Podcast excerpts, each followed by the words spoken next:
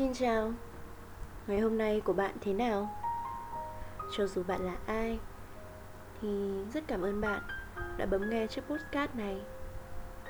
Chúng mình là Xà Team.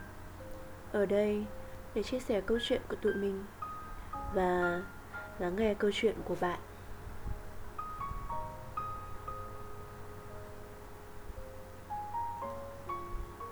Có bao giờ bạn thắc mắc rằng điều gì khiến cho Việt Nam trở thành một trong năm nước kém văn minh nhất trên Internet hay không? Lý do ấy thì có rất nhiều. Nhưng câu chuyện hôm nay chúng mình muốn chia sẻ là body shaming. Hay hiểu đơn giản hơn là những lời nói mang nghĩa miệt thị, chê bai ngoại hình của người khác Chê giễu, thậm chí là có những lời lẽ cực kỳ cay nghiệt Đi quá vào giới hạn của thần phong mỹ tục và một điều đáng buồn là dù là nước có nền văn minh đang phát triển hay phát triển, thì bạn vẫn có thể gặp những cái trường hợp như vậy, như cơm bữa.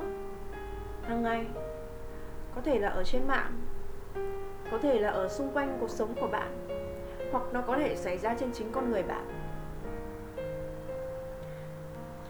Đó có thể là những lời chê bai về thân hình quá mập, quá gầy rồi là làn da, những cái sự chê là quá đen, hay là gương mặt nhiều mụn quá, rồi mũi to quá, môi thâm quá, hay là mặt lệch quá, xấu quá. Vô và những lời mà không thể nào kể hết được, mỗi người có một kiểu nói khác nhau. Nhưng mà tất cả đều là đang chê bai, đang nói không hay, không hề tích cực về ngoại hình của người khác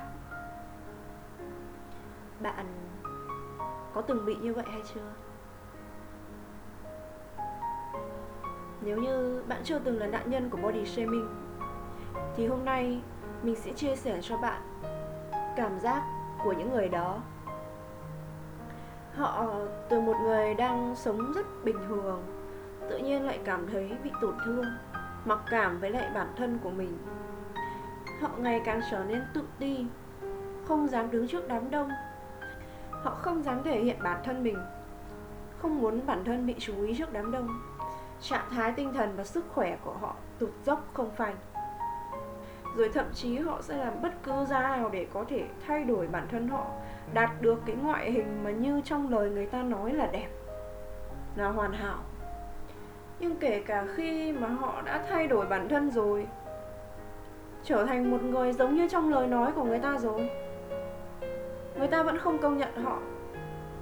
Người ta vẫn sẽ mệt thị họ. Không phải chỗ này thì chỗ khác. Sau bao nhiêu cố gắng như vậy mà họ chẳng đạt được gì cả. Thậm chí là còn phải trả giá cho những cái việc làm đẹp bất chấp trước đây của họ. Lúc đó họ cảm thấy như kiểu cả thế giới này quay lưng lại với mình vậy.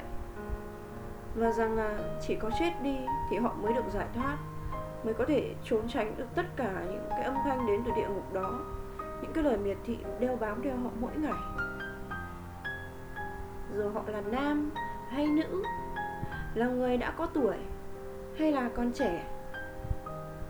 Thì đều có thể trở thành nạn nhân của body shaming. Sẽ có những người tự hỏi rằng là tại sao lại xuất hiện những cái câu chuyện như vậy? Tại sao lại body shaming người khác? Hoặc tại sao lại bị body shaming? Nói thật thì mình cũng không có câu trả lời rõ ràng cho cái việc này. Thường thì nó bắt nguồn từ những cái tiêu chuẩn của xã hội ngày nay. Nhưng nhiều khi cũng chỉ vì là người ta ghét bạn, nên người ta nói bạn như vậy. Thậm chí có những người họ làm thế chỉ để dìm một ai đó xuống, để tự nâng giá trị của bản thân mình lên, rồi họ tự thỏa mãn với cái điều đó. Nếu bạn là một người đã từng body shaming người khác, thú thực với bản thân mình đi liệu rằng cái lúc bạn nói những cái lời miệt thị người ta như vậy, bạn có đang nghĩ là mình hơn người ta không? Bị body shaming là một trong những thứ tồi tệ nhất mà một con người phải trải qua. Có những người có thể tự mình mạnh mẽ vượt qua nó. Cũng có những người không đủ sức mạnh để làm như vậy. Sức mạnh đó đến từ cái sự nhận thức bản thân mình của bạn. Mình có đọc một bài viết rất hay về việc là cứ hai người thì có một người sẽ không hài lòng với ngoại hình của mình. Nhìn rộng ra thì nửa số dân trên toàn thế giới đang tự ti về bản thân của mình. Biết đâu đó những người hay đi body shaming người khác lại đang không tự tin về bản thân mình thì sao? Cũng như mình vừa nói, họ làm như thế để họ cảm thấy là họ hơn người ta, để họ lấp đi cái sự tự ti của bản thân họ để thỏa mãn sự mặc cảm về ngoại hình của họ. Mình biết rằng thực tế thì để bỏ ngoài tai những cái lời nói mà tổn thương đến như vậy, thật sự rất là khó. Cho dù bạn có đang tỏ ra mạnh mẽ đến mức độ nào, thì những cái lời đó vẫn để lại ở trong lòng bạn một cái vết sẹo.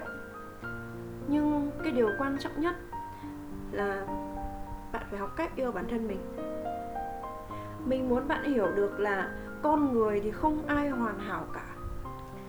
Hãy dành thời gian ra cho bản thân nhiều hơn, quan sát bản thân nhiều hơn, nhưng không phải quan sát để nhìn vào những cái khuyết điểm đó và mặc cảm tự ti, mà rằng bạn hãy nhìn vào đó và bạn yêu thương nó.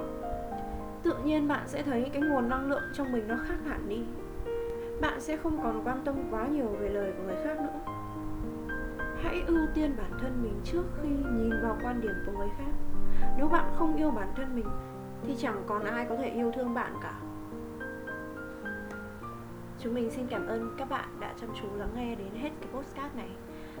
Và mình mong rằng sau khi nghe xong, bạn sẽ cảm thấy yêu bản thân mình hơn và tôn trọng ngoại hình của người khác hơn. Xin chào và hẹn gặp lại.